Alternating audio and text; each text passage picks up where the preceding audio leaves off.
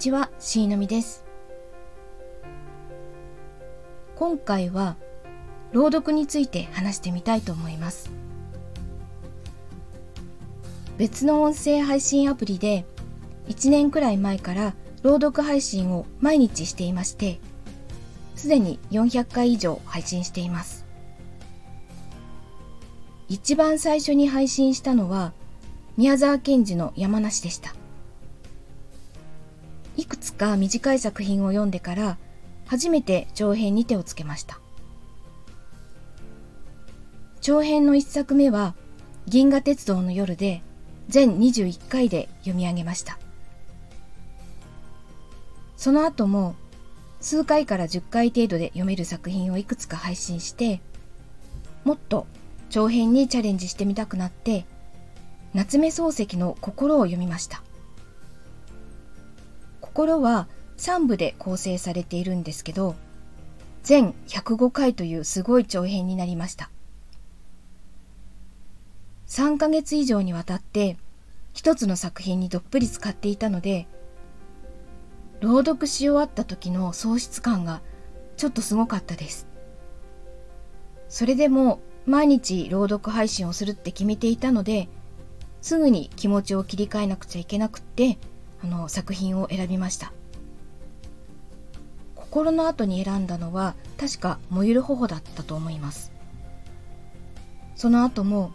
風立ちぬとか坊ちゃんとかウィタセクサリスとかの長編にもチャレンジして今は自分で書いた竜の森を配信しています。朗読って自分にとってすごく特別なもので自分にとってのバイブルがありまして、それは永井一郎さんの書いた朗読のヒントという本です。朗読配信を始めようと思った時に本棚から出してきてもう一度読み返しました。その本の中にはたくさんヒントが書かれてるんですけど、実際にご本人から教えていただいた、まあ、あのほぼ飲んでいる時なんですけど、そのことを朗読する上で一番大事にしてます。それは、イメージを強く持つことです。また別の先輩から、あの、朗読の指導をしていただいていたんですけど、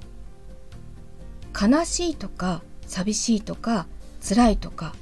そういう詩の朗読が課題だった時に、他の人がいかにも悲しいですっていう表現の仕方をする中で自分だけがすごく抑えて内面だけに感情を抱えているように朗読をしたら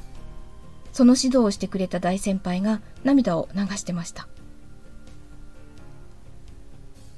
悲しいとか苦しいとか冷たいとか温かいとかその言葉で表現しようとして結果的に思い入れたっぷりに読むと聞く人が冷めてしまうんだそうです。この思い入れたっぷりに読まないためには、イメージをどれだけ強く持てるかだと教わりました。竜の森にいただいたコメントで、ザキノタイルさんが、情景の浮かぶような読みに聞き入ってしまいましたって書いてくださって、すごい嬉しかったです。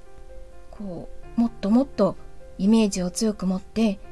聞いてくださる人に伝えられるような、そんな朗読を目指して、あの、頑張りますので、今後ともよろしくお願いします。ということで、今回は朗読について話してみました。聞いていただきありがとうございました。それではまた。